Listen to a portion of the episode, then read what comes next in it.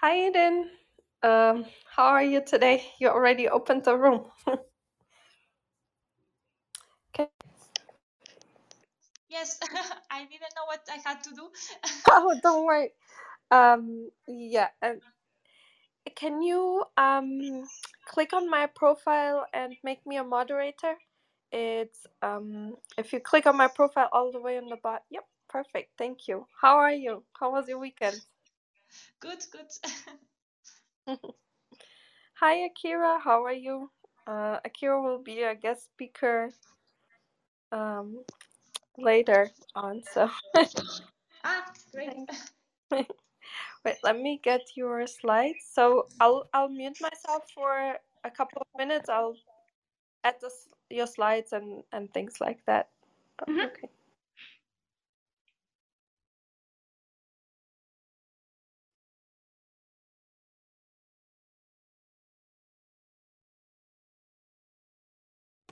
Hi everyone, we'll start in around 8 minutes, so thank you for coming, and yeah, we will start soon. Oh, there are the slides, perfect.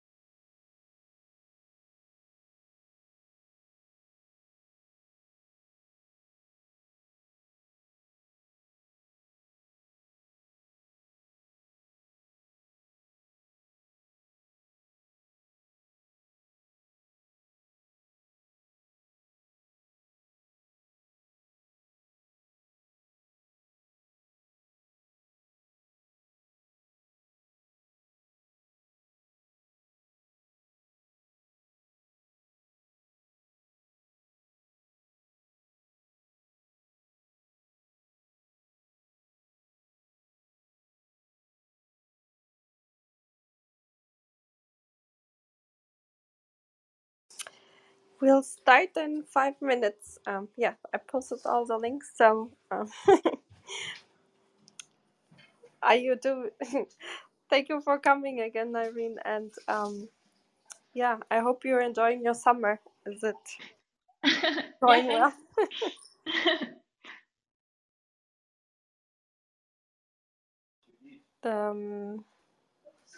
I don't know if the weather is nice in Bern, but it's a nice city. Are you there in the summer too, or? Right now, yes. So it's been raining quite a lot lately, actually. But it's also warm. Like last year, we had floatings in the river, and it was very cold, so we couldn't really enjoy much the summer. But this summer is better. Oh, I'm sorry to hear that. It's such a nice city. My family, we used to go a lot. We had friends living there. Oh, nice. Yeah. But yeah, Switzerland is nice. I like it a lot. I would yes. Yeah, actually, for my postdoc, I'm planning to go to New York, so I will get to know your cities. Where are you going to New York? Like to which university? To Colombia. Nice. That's wonderful. Yeah, when are you going to start? Do you know already, or is it? Not yet. Probably more towards the end of the year or so. Depends on the scholarship, which I still don't know when that will be, but hopefully not too far in the future. I hope you don't come in the worst winter. When I moved back to the US for my postdoc, I moved during the worst winter. I moved to Massachusetts, and it was one of the coldest and worst winters. Oh, no. I don't know how many years, with the most snow, and the ocean froze, actually. What? Wow. Yes. It was crazy. People could play on the, you know, the poor ducks and everything. They were frozen, and when we came outside, I don't know. It was an adventure. So I hope your winter won't be like this when you move. Yeah, hopefully. It'll be all good. There was also, before coming to Bern, I was working in the Kalahari Desert, and I went from summer in the desert to winter in Switzerland. It was quite also a difference. Oh, wow. Yeah, definitely. That's a big difference. Yeah, it's but we get used to it fast, no? I think. Oh, I don't know. I'm from the south of Europe, and I'm always cold, so winter is difficult for me. But yeah. Yeah, I understand. I'm from Porto, Portugal originally, but I grew up. So you know. Yeah, but I grew up a lot in Germany, so I kind of got training while growing up. So... But yeah, but it's not as cold where I grew up in Germany as it gets here in the winter sometimes. It's very funny. It's very hot in the summer in New York, and like we have really hot summers, and the fall is really nice because then it's not as hot anymore, but still very pretty. And then the winters are usually very, very cold. Although the last few winters, there was way less snow and less cold. So I guess that's a trend now. We had a room last week about climate, and we shouldn't like say that's an exception anymore. We just have to say that this is normal now. Yeah, it's just getting more and more common, these extreme weather now with climate change. So yeah, exactly. So anyhow, I think we can start. We can slowly start, and yeah, I'll introduce you. Welcome everyone to the Science Society. Thank you so much for coming, Irene, to talk with us here today. And let me introduce you a little bit to the audience here before you can, you start your presentation about your really interesting work. So, Irene García-Ruiz, she's currently at the University of Bern, and her dissertation program is about mechanisms that shape the evolution of cooperative breeding, with Professor Michael Taborsky, and she did her degree in biology at the University of Valencia, and her master's in science at the University of Exeter in animal behavior, and she received the Dean's Commendation Prize for her thesis. And she is very interested in bigger questions regarding evolution and animal behavior, and especially she is interested in studying social adaptations that shape social interactions between animals, also sexual selection and cognition.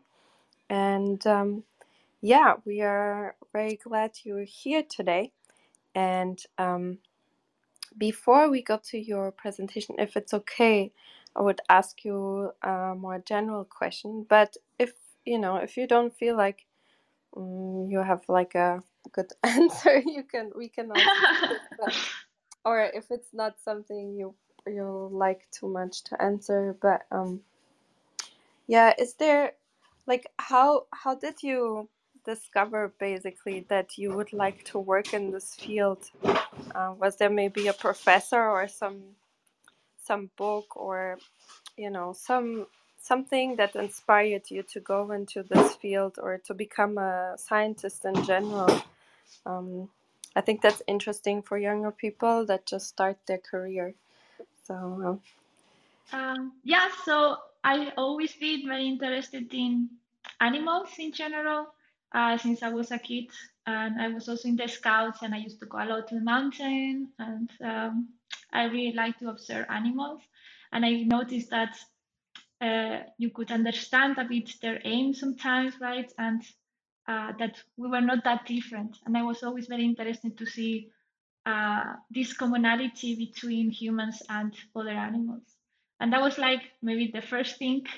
Then when I was at university, there was a talk by a professor on animal behavior.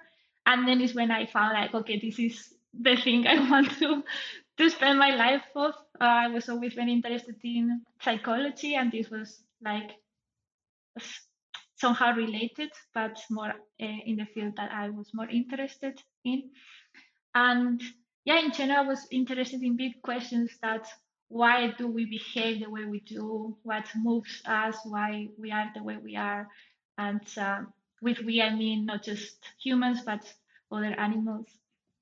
So yeah, more or less that would be the reason why I started this. One of the books that really moved me was The Selfish Gene by Richard Dawkins. Explains very well the underlying mechanisms of behavior, and it's a very good book for writing for a broad audience. So you don't need to have very technical knowledge about biology. And yeah, I recommend definitely. And yeah. So should I start with the topic or? Yeah. Thank you for that answer. So yeah, that's wonderful that you kind of went with your passion and what you love. That's very inspiring. Thank you so much. And yeah, please go ahead. The stage is yours. Thank you. Okay, so today I'm going to talk more broadly about altruism or simile-altruism, which can be defined as a behavior of an individual but that benefits another to at its own expense. And if you go a bit to the slides, in the first one, you can see this spectrum of cooperative systems, just as an introduction. Perhaps the most famous forms of altruism in animals is ants or bees. They have this sociality that they behave basically like a super organism in which you have the reproductive, like the queen, and some males that may fecund the queen, and then you have a lot of sterile workers. But there is also basically a continuum degree of cooperation.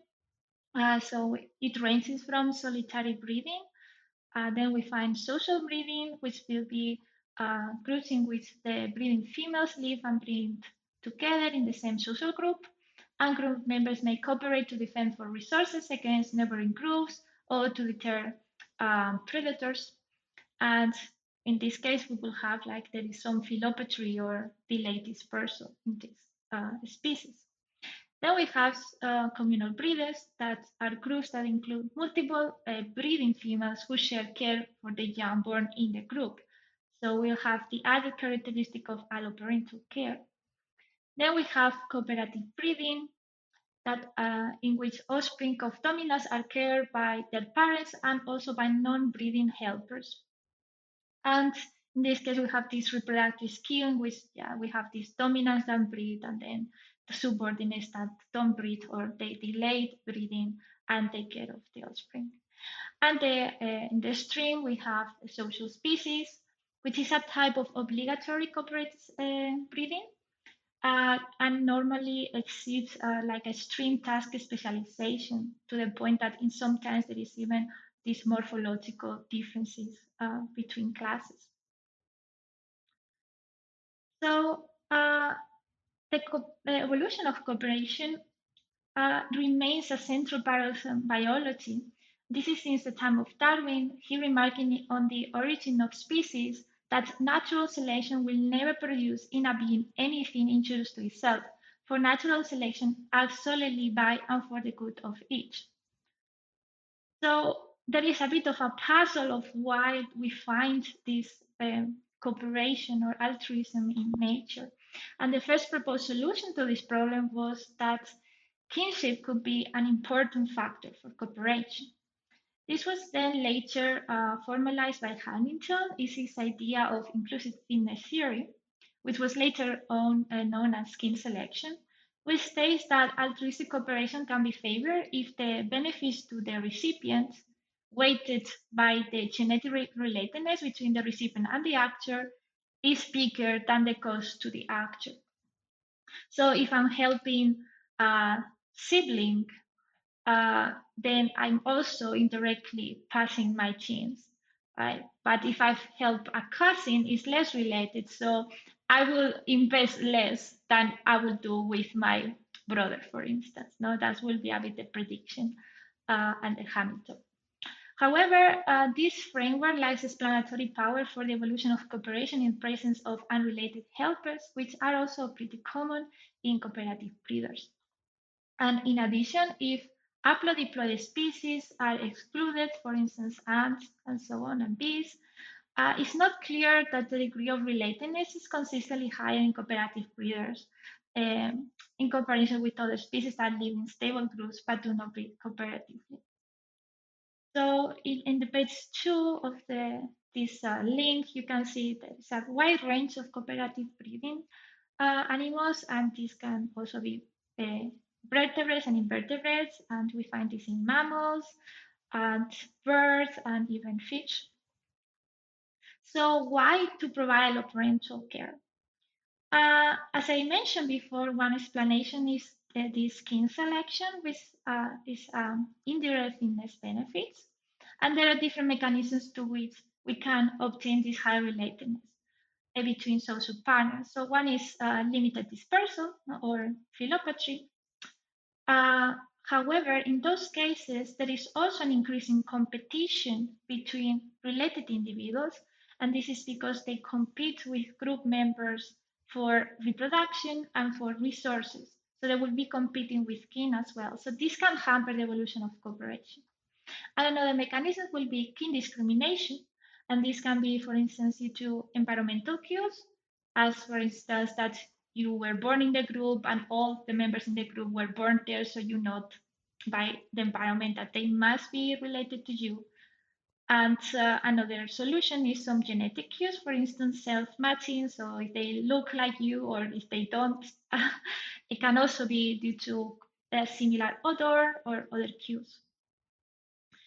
Then there is also the possibility that is some direct fitness benefits that is selecting for this alloparental care. One of the hypotheses is the group augmentation hypothesis, which states that if group size offers an improved survival of fecundity, subordinates may help to increase group size. And this can be divided into two types of benefits. There is the short-term benefits, which is when a helper is helping to produce offspring of the breeder, and this offspring is a benefit to the helper while it is a helper. And this can be, for instance, because there is a bigger number of just by the presence of more members in the group, like these safety numbers. You can see this, for instance, in those huge banks of fish. When there is a predator, if you are many, you are just less likely to be predated than you are three, right? Then you are probably a target. But it can also be because they are actively helping. And this can be, for instance, due to predator defense or being vigilant, like we see meerkats that are standing, looking in the horizon if they see some predator. Can also be allo grooming. This is pretty common in monkeys. But there are also long-term benefits. And this is in the case that the helper inherits the breeding position in the territory, and these new recruits help in turn to their survival or reproductive outcome. And even though there is a positive correlation in many cooperative breedings between group size and survival, there is very little evidence of this hypothesis. So this is one the hypothesis I will be focusing on in this presentation, because I focus this in my research together with kin selection.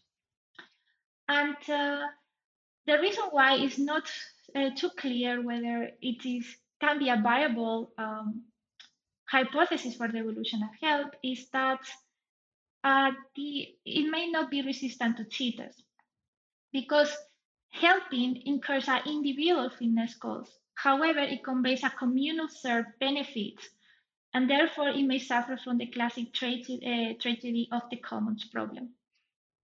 But there are also other hypotheses. There is the so-called pay to stay, in which helping is as a form of paying rent in order to be allowed to be in the territory of the dominance, because there is, for instance, lack of territory, or because it's very dangerous to be out there alone. So you are basically paying a rent that the breeders will not kick you out and evict you from the territory. It can also be as an exchange with the breeders for parentage acquisition, since in many groups the breeders don't allow subordinates to breed. Then it can be like, okay, if I help you, you let me breed a bit in your territory.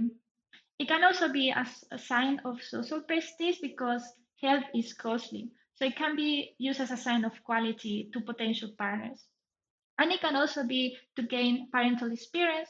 In many birds, for instance, they normally lose the first clutch due to inexperience, so they can train with the offspring of others and then get better at it.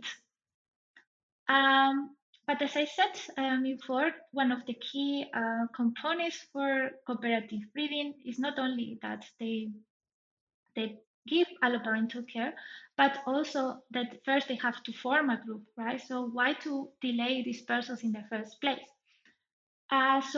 There is many benefits to this bird. So one will be to acquire your own breeding position, because you are not allowed to breed in someone else's territory. Also to lower competition for resources and to avoid competition with kin, as I mentioned before, and also to avoid inbreeding, since you are related to those in the group if there is no immigration. On the other hand, why to delay dispersal? There is two main hypotheses for this. One is the benefits of philopatry, which assumes the subordinates obtain benefits from staying in the group. For instance, by raising kin production to increase survival because it's safer to be in the group, or because they want to queue to inherit the territory from the dominance later on. The other hypothesis is the ecological constraints, which states that there is ecological factors that constrain helpers to disperse and breed, and this can be due to habitat saturation or habitat quality and or predation pressure. And therefore, the ecological context is very important.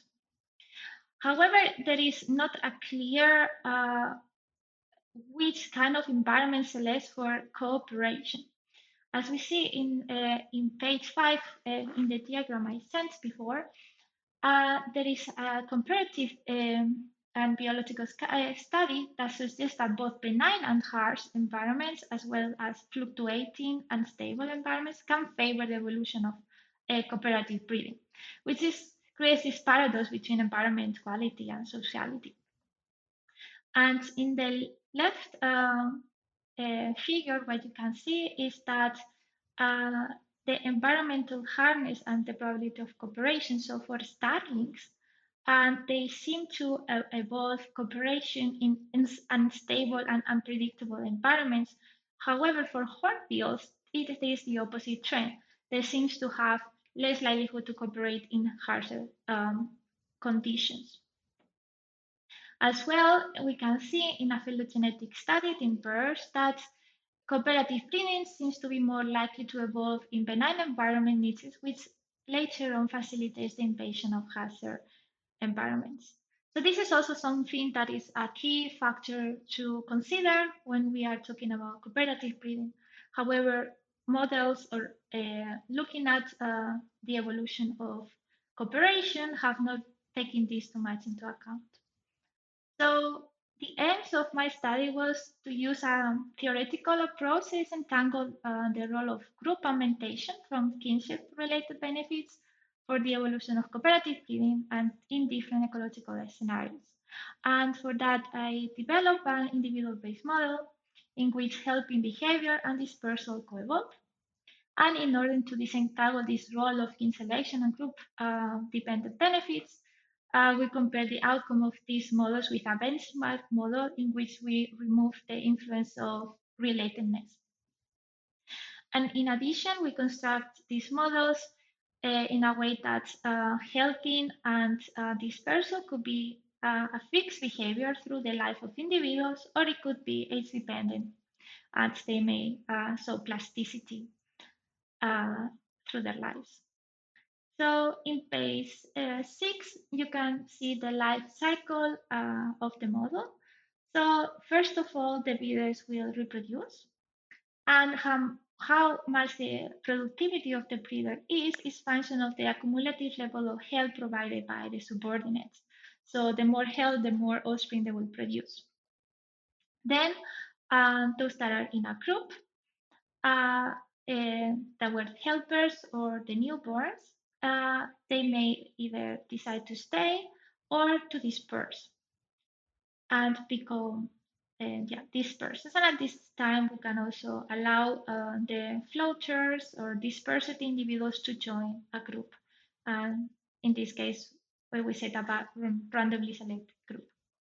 So those that decide to stay in a group, they may help. And this is conditioned also to a genetic predisposition, which will lead to evolve together with this dispersal predisposition. And they can also help zero. So we also are not forcing those individuals neither to form a group, neither to help. So we want to see in which conditions will cooperative breeding evolve by itself. And then there is survival round in which the mortality depends on group size. So we assume that there is a benefit of survival even in larger groups. This is, of course, only the case for breeders and subordinates, not for those that decide to disperse. And those that help had a cost in their survival because helping is costly. And then if the breeder dies, then there is a competition to become the new breeder. And the candidates are the subordinates that are in the group together with a sample of floaters. And the likelihood to become a new breeder is increasing with their age. So this plasticity that I mentioned before to their age is actually a plasticity with their livelihood to is compared to the likelihood that they may become breeders. And then those that are still alive increase one age and the cycle repeats.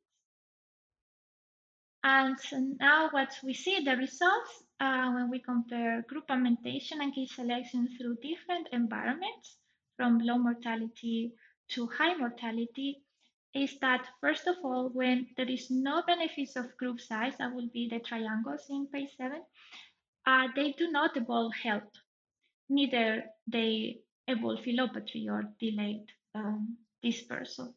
So it seems that these direct fitness benefits of group size are very important for the evolution of philopatry, and then which enables then the evolution of health.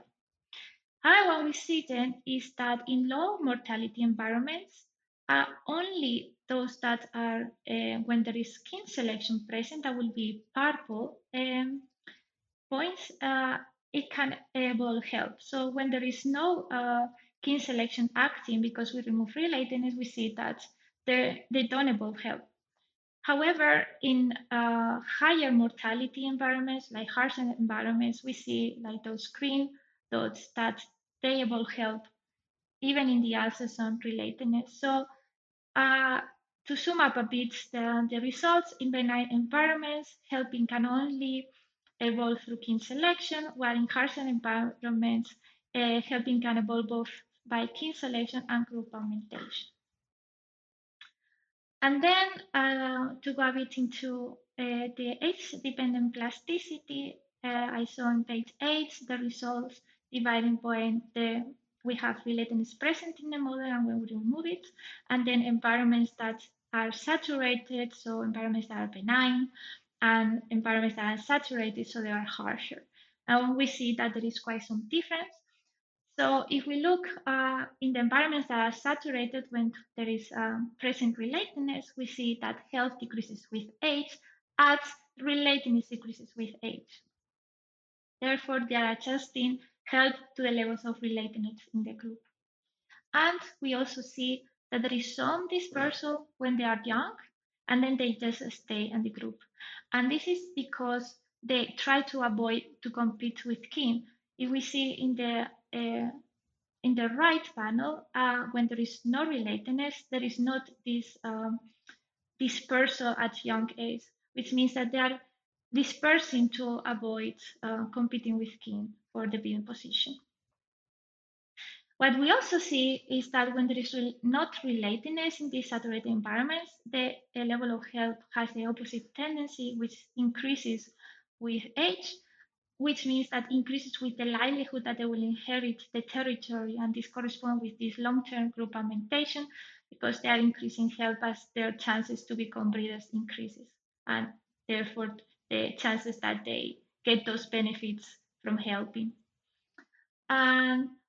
And then if we look at unsaturated or harsh environments, we see that they have a different shape of dispersal, which is the blue, so that they stay first in the territory when they are young, and when they are enough competitive to try to breed, then they disperse.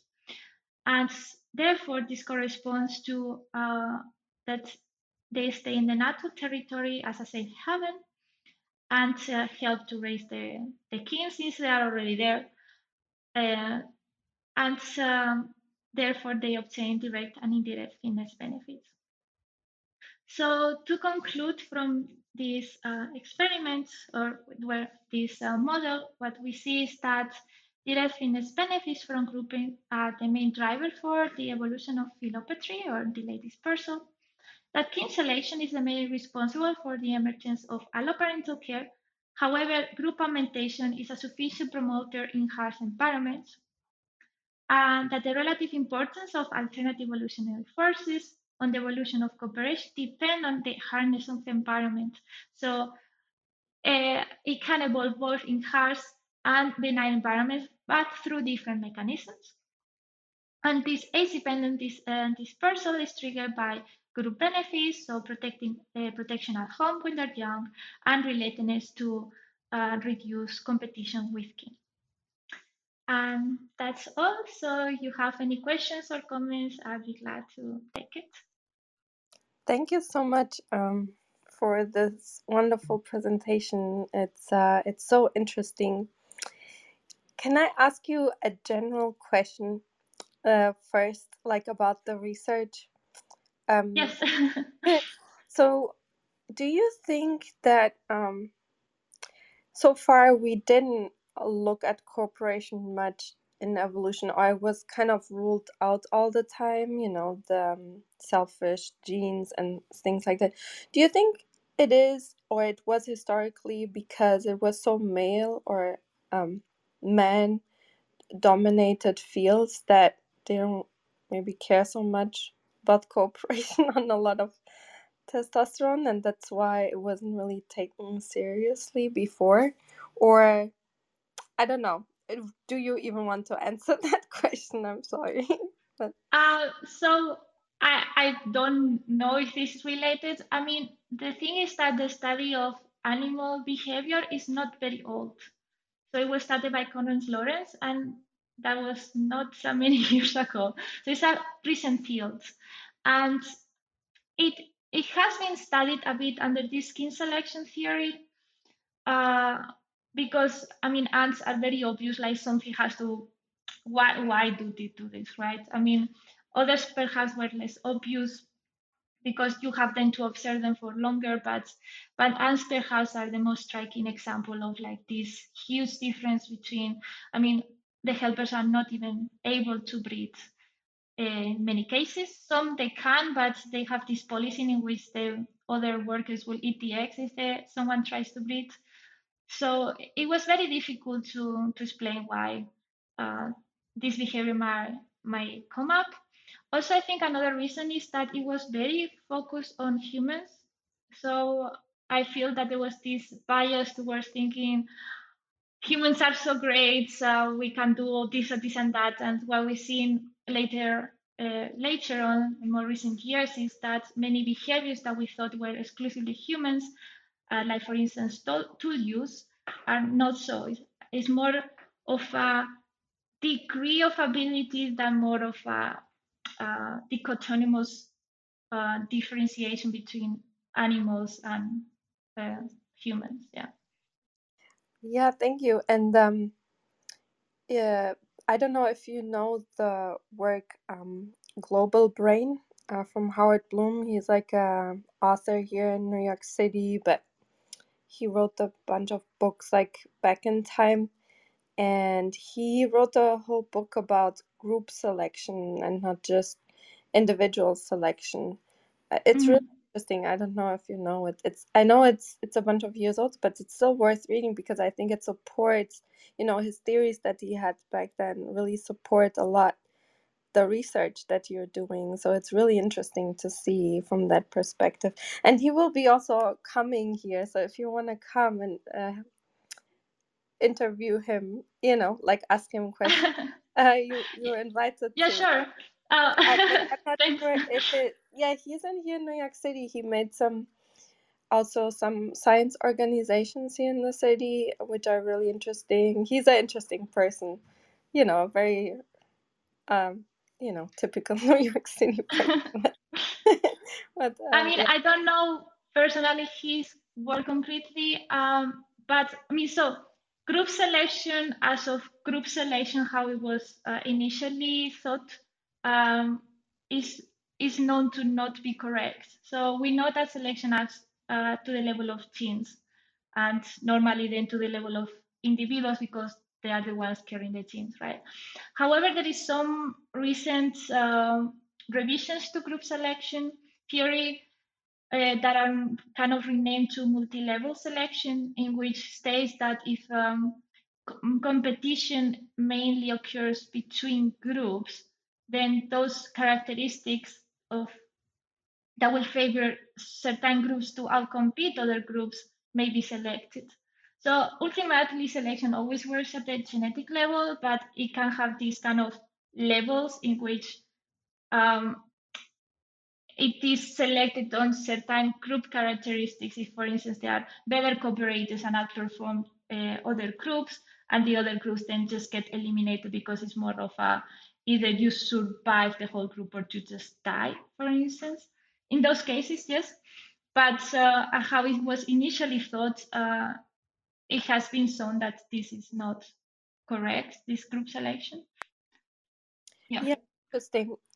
So I know it goes a little bit away from, and I want to give Dennis opportunity to ask. So how is that hypothesis? Because I'm not an evolutionary biologist. Mm-hmm.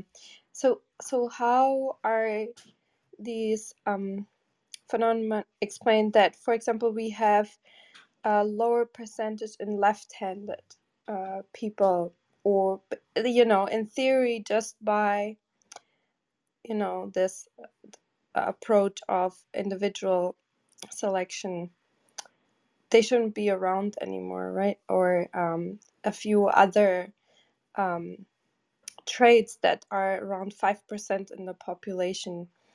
You know, the explanation I read so far is that to keep, like, in the whole group a bigger gene pool, so in case something happens that maybe those few have hold some key to survival of some future environmental stress. That's, you know, is there a change? Like, how do people explain this? So first of all, we have to think that selection is not a thought process, right? So selection just happens, and it doesn't have like an aim that I want to reach here. So for instance, the eye has been used many times, like, oh, this thing that is so complex had to be kind of designed, right? Because else the previous tests were not working. So how do we reach to the eye? And actually, when you see at the eye is, as a design perspective, is completely wrong. It's the other way, and as we have like this spot that is blind, is because it's very poorly designed, which means that all the steps until we reach to this eye had to also somehow be functional. And with this percentage that you say, so selection can be strong and can be weak. So if there is some characteristic that is not strongly selected against, this can also just survive. And it's also might depend if the environment changes, as you mentioned before, right? So maybe some forms that were very well adapted, when there is an environmental change, they are not so well adapted anymore. And then a new a form that was before not so well adapted now becomes more adapted. So this means that in general, it's good to have variance in a population. So when all the population is basically the same, it's not resistant to change, and it's better to have some variation to adapt to a changing environment. But it's not that evolution thought, oh, we should keep a few in case something changes, right? It might be just because of the selection was not strong enough, or just because there was an environment before that was favoring this, and now it's favoring a different phenotype. But yeah, I don't know if that answers your question. Yeah, it's so much. No, it's a perfect. And but these are the kind of questions, you know, people ask around evolution. So yeah, thank you for answering them. And then Dennis, do you want to ask a question? Thanks, Karina. Yeah. Thank you, Dr. Irene, for this really amazing presentation. I was, you know, in the discussion listening to it, I was curious. This falls outside the realm of academia, but I can't help but wonder what traditional cultures have to say about these phenomena. And also, it makes a lot of sense, doesn't it, that variability actually is and the key to resilience, in whether it's at population level or even an individual level. Yeah, those are my comments for this time. Yeah, definitely. And now also with climate change, we have a more changing environment, so this variability is even more important than it used to be. And the species that have, for instance, very decimated, I don't know, due to habitat fragmentation, whatever, there is few individuals, there is a lot of inbreeding, which is in itself a problem because there is deleterious mutations that will not get rid of, but also they are less different between them, so they are also less resistant to change. I'm trying to think of an ecosystem on the planet where it's just one dominant species, even if you're talking about a terrestrial monocrop, like a farm field where all they grow is corn for hundreds of miles.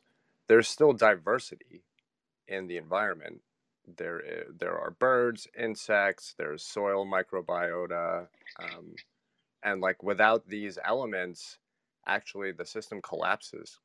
So I think that diversity is really something that we should be encouraging in policy and practice. Yes, I mean, maybe a very good example is what happened in Yellowstone National Park. So they basically removed the wolf and that caused a cascade of events because it was a key predator.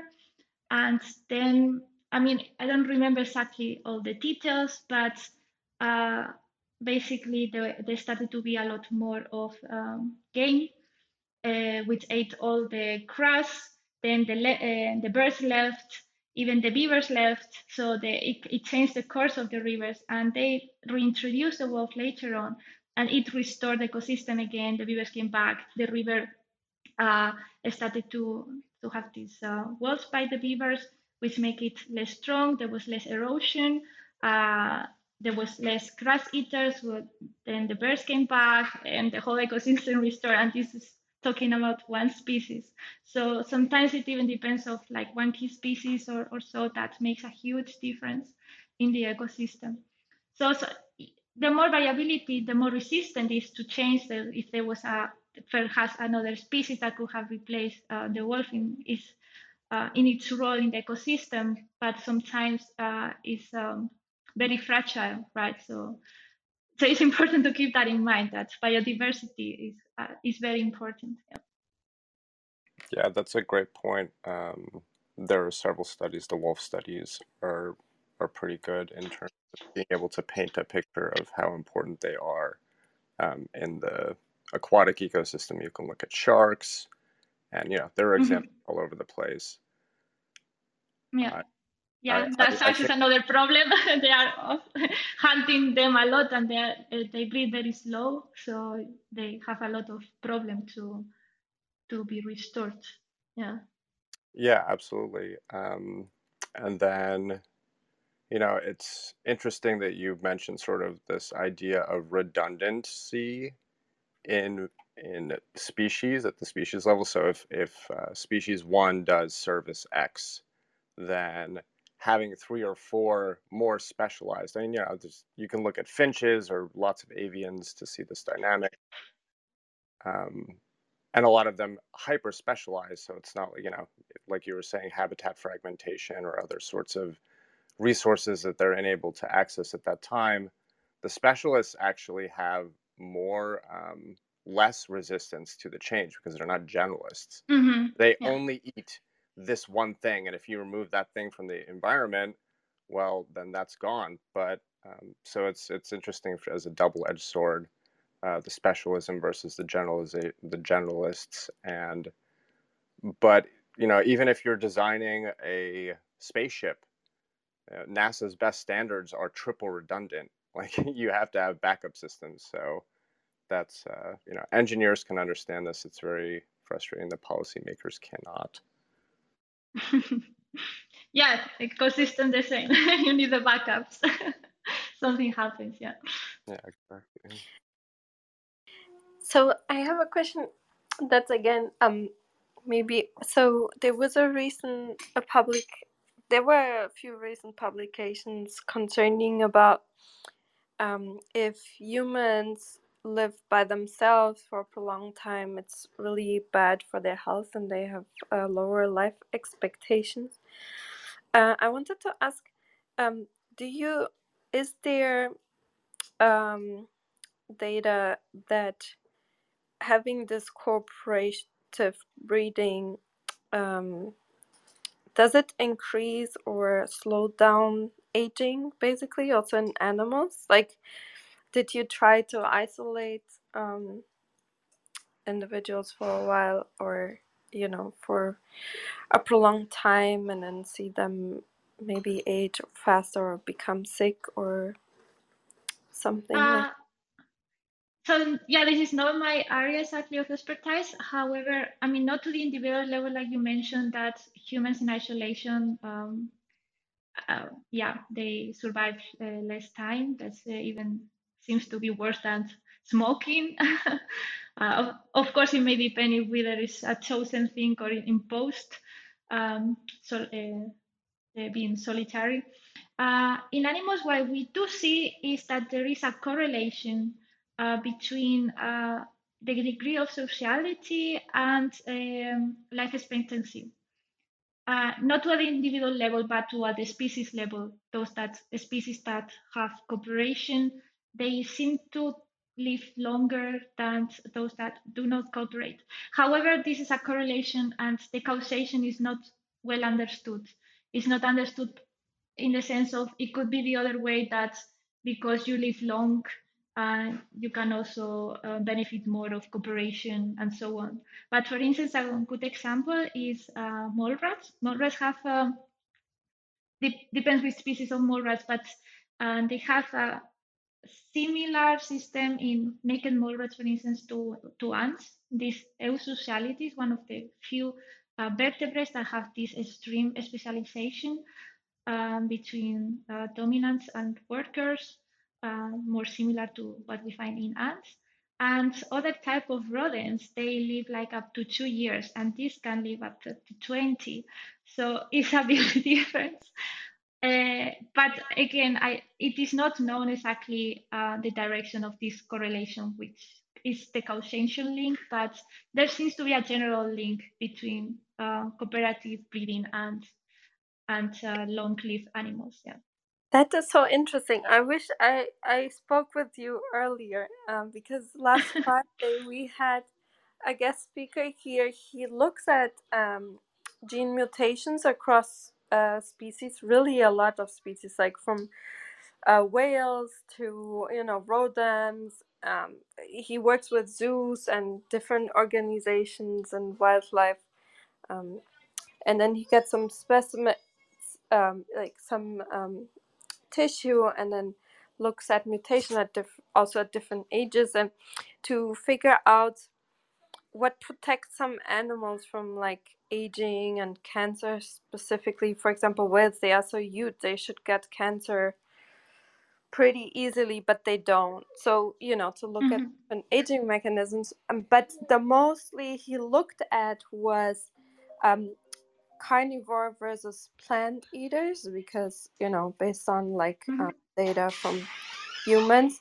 But this would be a really cool way to sort the data, collaborative species or this non-collaborative species. So yeah, thank you. Maybe I'll write it. So yeah, that is really interesting. So does the size vary? Like, are collaborative species in general smaller, or are they, you know, it doesn't really make any changes in their size? That I know of, I don't know any correlation between size of the individuals. But for instance, what we know, I also work with fish, so I not only do models, I also do experiments. And those that are cooperating, they have delayed growth. And this can be because they are working, so they can either they cannot eat as much as they would want, or because also there is this competition with dominance. So in species where there is a strong dominance competition, they may better not grow too much, because else they get too close to the size of the dominant, and then may be a fight happening for saying who is more dominant than the other. So sometimes it's better just to avoid competing and just grow when you want to reproduce. So we see this, that just before they are going to disperse and try to breed, they increase growth a lot.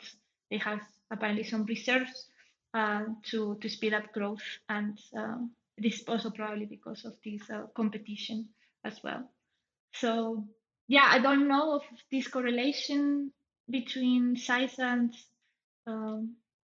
cooperation, but there is an effect of in growth and size for those that are helping. Yeah, that is so interesting. Thank you so much, and that is really cool. Yeah, thanks for your question. Maybe I should introduce you to Alex Kagan. He's in the UK doing research. Maybe you guys should talk. Yeah, Denise, did you have another question? I kind of cut you off there, so I'm sorry. No, that's fine. No, I can't think of anything right now. Sorry, I'm also a little busy on my side. Yeah, I had another question in the meantime. So when you look at these different environments, right? You say the benign environments and the harsh environments, they actually act very differently. Did you maybe, or are you planning to maybe in the future look at maybe gene expression changes or, some molecular changes that maybe happen that induce this change in behavior or some neural activity? Or is there anything that kind of points, like what happens in the body that they will change this behavior? Is there anything going in that direction? Yeah, I'm not molecular expert, but there is definitely people looking into these things, like what happens during the lifetime of an individual and what changes does this produce.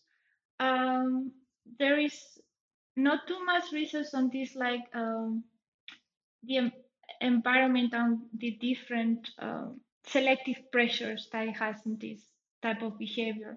Normally, because like I kind of mentioned before, it is really not know much about what mechanisms are selecting cooperation. So kin selection has been more broadly studied, and there seems to be quite some proof that this is a key factor, but there is not too much on this direct fitness benefits.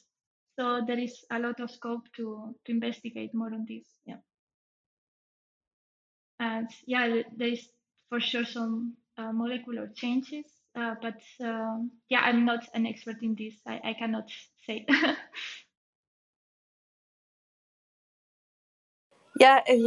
understand. Yeah, it would be just interesting to see if there are like hormonal changes or maybe epigenetic changes that trigger this switch and becoming more supportive, like if scarcity induces like something in the brain or in epigenetic mechanisms kind of change.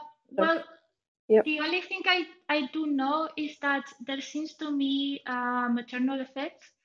So in some species, there is research that says that, for instance, if the parents grew in a particularly harsh year, and then the offspring has a different reaction to the environment. In their helping or their behavior. So there seems to be some maternal effects there, yeah. So Victoria is asking in the chat if you have a book that's really good to learn about, your area of research that you would recommend that people could read to kind of learn more about your fields. that you think it's really great or really interesting? I don't know about particularly cooperation, like more broad, but like I mentioned before, for more broad audience in behavior, I definitely recommend The Selfish Gene. Like, it's super interesting. You will also learn a lot about your own behavior and how it's shaped, and it's very easy to understand. And I definitely recommend it.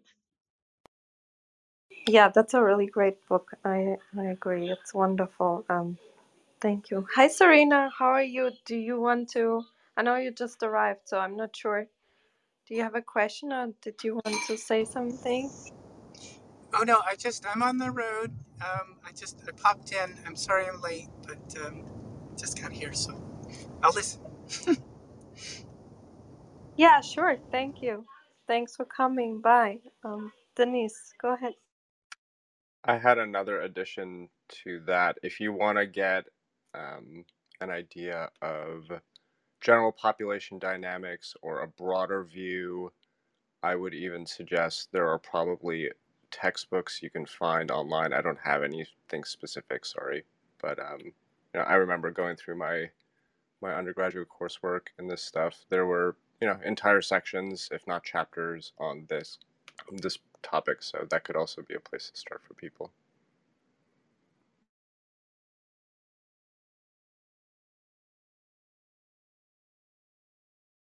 Yeah. Do you like? For how long is there a time scale that that you could keep this harsh environment, and does this behavior stay even if you, let's say, keep the harsh environment for a few generations?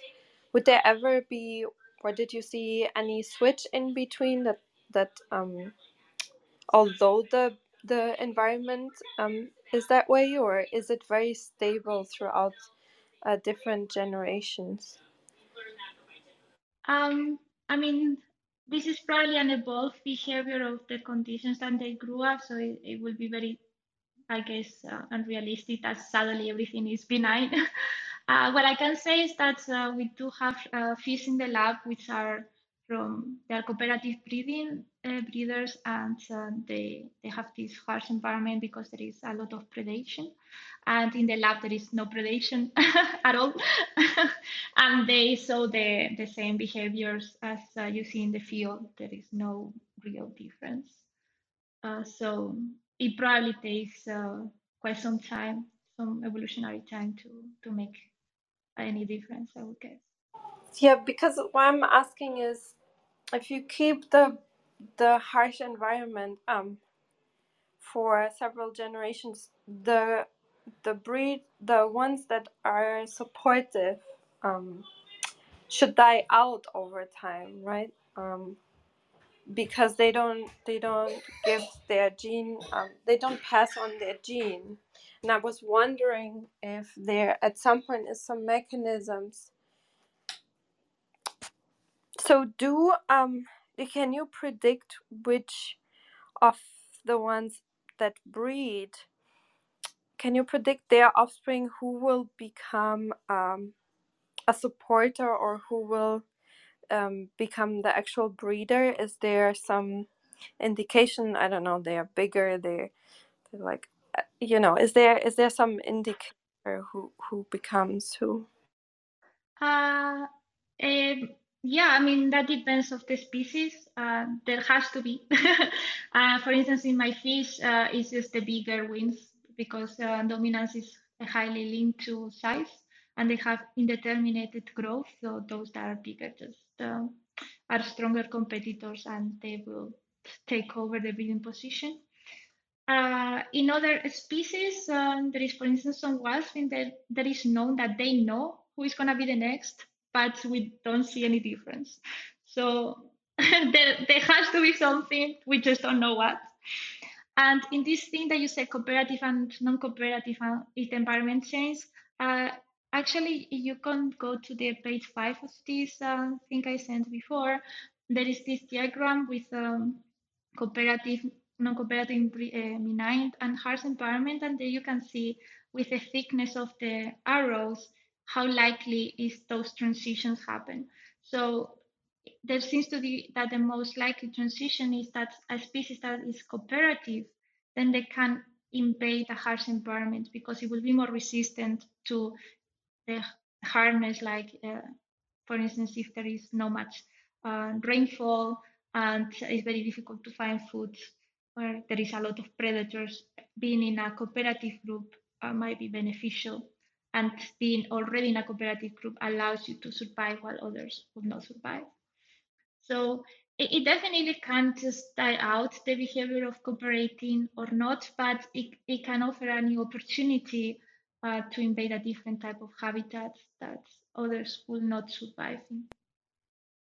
Yeah, I was just wondering if it's, you know, if there's like a predisposition, some genetic or, you know, some gene expression mechanism for you to become a supporter, you know, this works really well for you in general if the stress is kind of short-lived, right?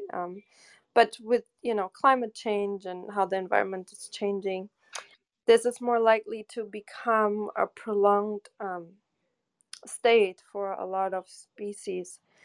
And yeah, my question is if that corporate breeding will survive in the future or not, because, you know, for that individual,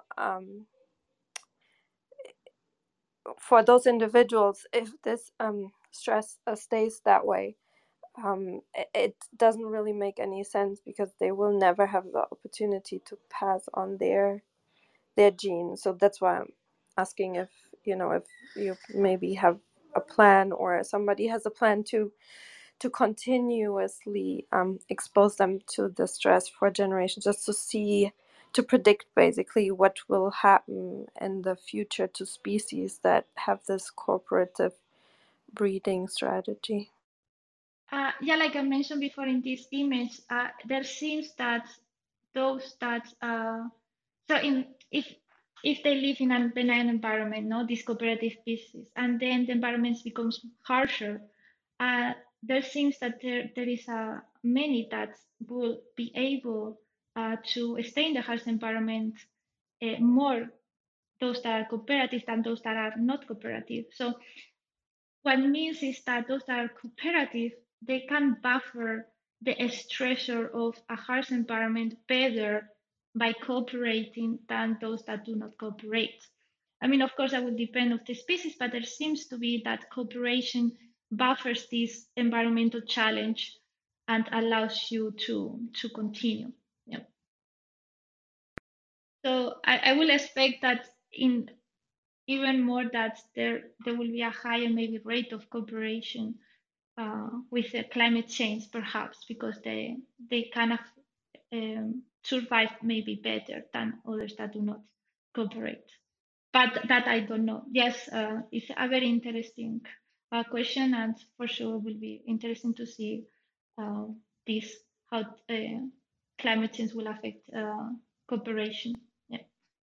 Yeah, I think so. You know, it could be my very uneducated point of view is that would be if this corporation survives, although it's really bad actually for a bunch of individuals in the group because they don't get to pass on their specific, you know, gene patterns, then, you know, this the theory that there's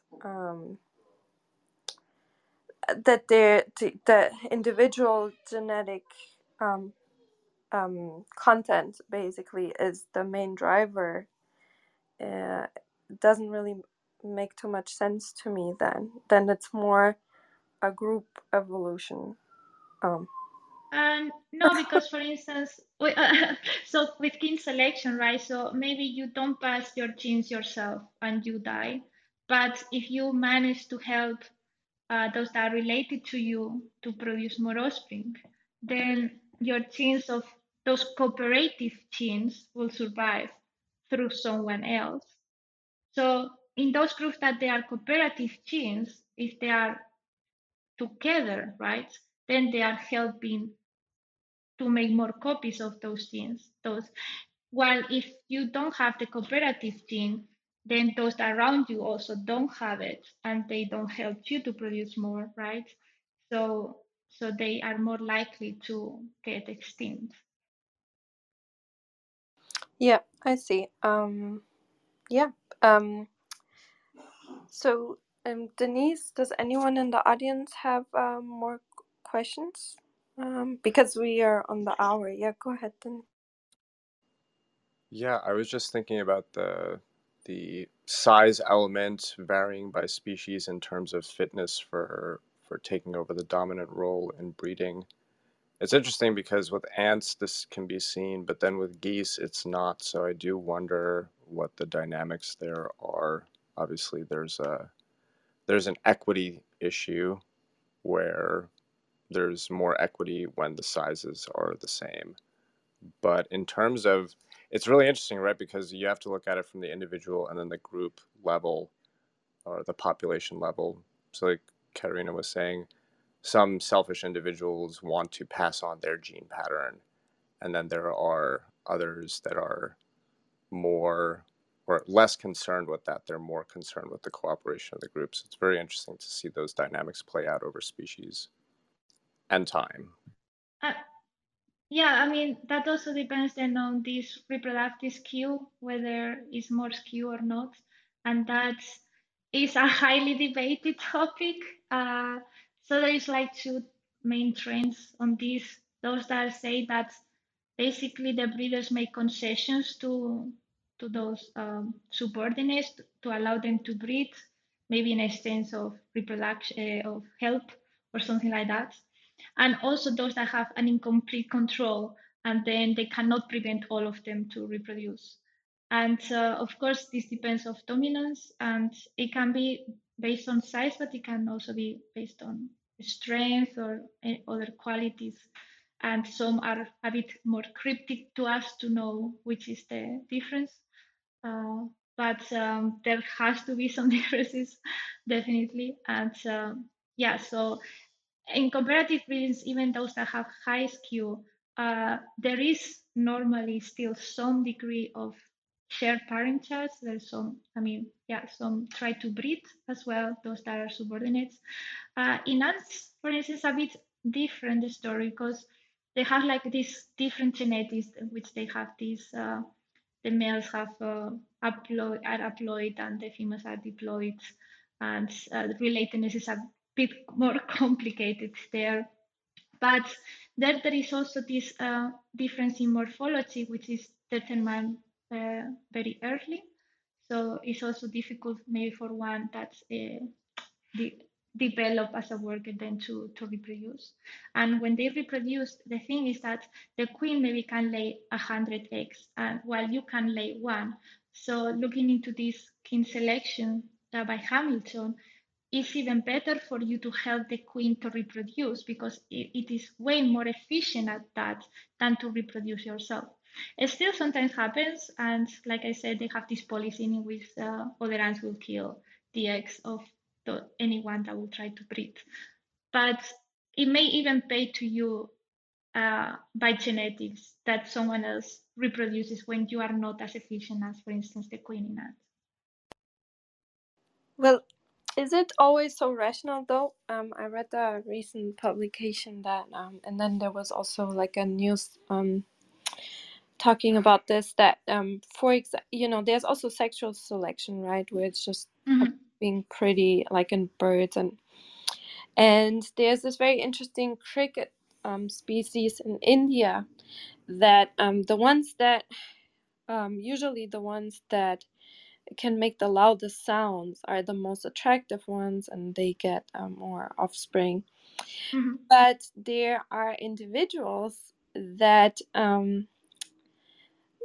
that use kind of holes in the plants to amplify their voices, so they are actually not loud. Are you kidding me? Awesome. They're actually quite weak.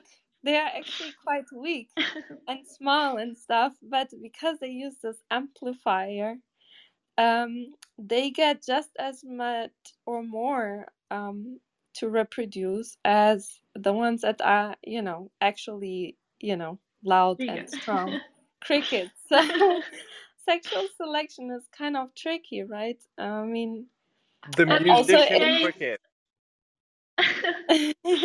I mean, also what is pretty over time in humans, it doesn't really make too much sense a lot of times. You know, there are very pretty people that have totally screwed up genes, like, underneath. Like, it's not, yeah.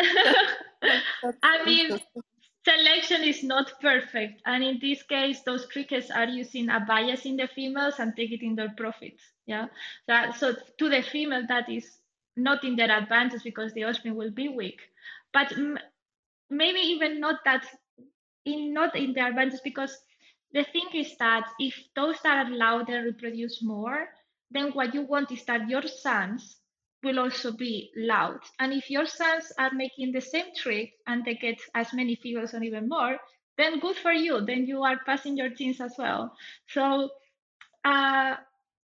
yes, it's not perfect and you can use these tricks. I mean, that's just one trick, but sometimes it's even there is another male, like small and quiet and looks like a female, gets close to the male. And when the other females comes, this small and female-like male reproduces with the females. And it was attracted by another one, but he sneaked in. And like this, there are many examples. Yeah, that's so funny. Wow. So, yeah. At the end, what matters is that you make a lot of copies of you, and however the means. And prettiness, of course, is a proxy of your quality. I mean, not only your genes, but maybe also your condition. Like if you are well fed, means also that probably you have good genes. But of course, you can. It's not a perfect world, and you can trick with your looks, and then your genes are screwed, have a heart disease that is not showing, whatever, you know. That reminds me of cowbird. That this bird in South America, and they don't trick to breed, but they trick to rear, which is they will go into another bird's nest and just leave their egg there. It's substantially similar. The other one can't tell it until it's hatched, so they just pawn off their egg on another species. Through parasitism, yeah. Well, I mean, the famous one is the cuckoo, right? The eggs are not even similar. Like it's like 3 times the size of the other eggs. And as when the bird burns, it kicks all the other eggs out of the nest, and then the parents are growing this huge chick that is bigger than the parents, but they are not able to discriminate it. So there is like this arm race between those that are parasitic and those that are the host to distinguish between each other. So the parasitic to try to hide like the eggs or whatever, and the others to recognize this. No, it's just this arm race. It's called the Red Queen, like from Alice in Wonderland, because you have to always move to stay in the same place, right? And that also happens, for instance, within immune system and viruses. So the viruses are always evolving to try to make you sick, while you are always evolving to confront these new challenges, right? So we see this a lot in nature. This very interesting. I actually wonder if there isn't some sort of pheromone response or something taking place. Like you said, the size differential is just like, how does this happen? So there has to be a reason for it. Maybe that egg smells better than their eggs or something, the way that toxoplasma. That's definitely tricking them. I don't know how. It might also be frequency dependent. So some behaviors, if you do it too much, then of course they will evolve something to make sure that this is not happening, else they get stinged because all your eggs are getting kicked out and you are raising someone else.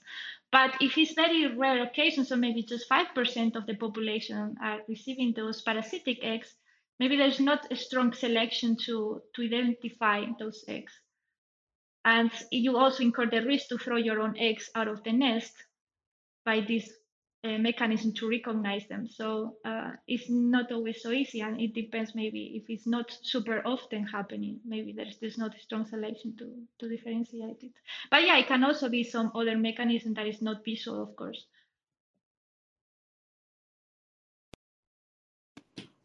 Well, yeah, this is really interesting, such an interesting discussion, but we went already over the hour, so I want you to give the opportunity to get a break from us. But yeah, thank you so much for clarifying so many different questions and for your really interesting work. It's really amazing. So yeah, we wish you all the best also for your new start in New York City. Yeah, and yeah, we wish you a lot of luck. And are you going to stay in the same type of research in evolutionary biology? Yes, so yeah, thanks so much for inviting me. And yeah, like if anyone has further questions or whatever, you can always write to me. I'm happy to answer and to discuss and learn more. And yes, I plan to continue research on this area. Mm-hmm. Wonderful. I'm so glad. And yeah, also feel always free to come back here and maybe you can update us with your new research when you something that you want to share with us. Yeah, reach out anytime, or maybe I'll check in with you at some point because it would be interesting to see what you're doing next and follow your path as a scientist. That's really interesting. And yeah, thank you so much. And thank you for coming. Yeah, thank you. Yeah, and thanks for the question in the chat. And yeah, follow the club if you like discussions like these. We will have Dr. Akira Kabutu here talking about his molecular robots, and it's all about collaboration today here on 9 p.m. EST, and how he managed to have designed molecular robots that cooperate and behave in swarms, which is really interesting. So somehow it was by chance, like it was random that today everything is about cooperation. So thank you, Irene. And yeah, I hope when you come to New York City, maybe we can meet in person one day. Yeah, we'll let you know. Yeah. Okay. Thank you, everyone, and enjoy the rest of your day. And I hear you all back soon.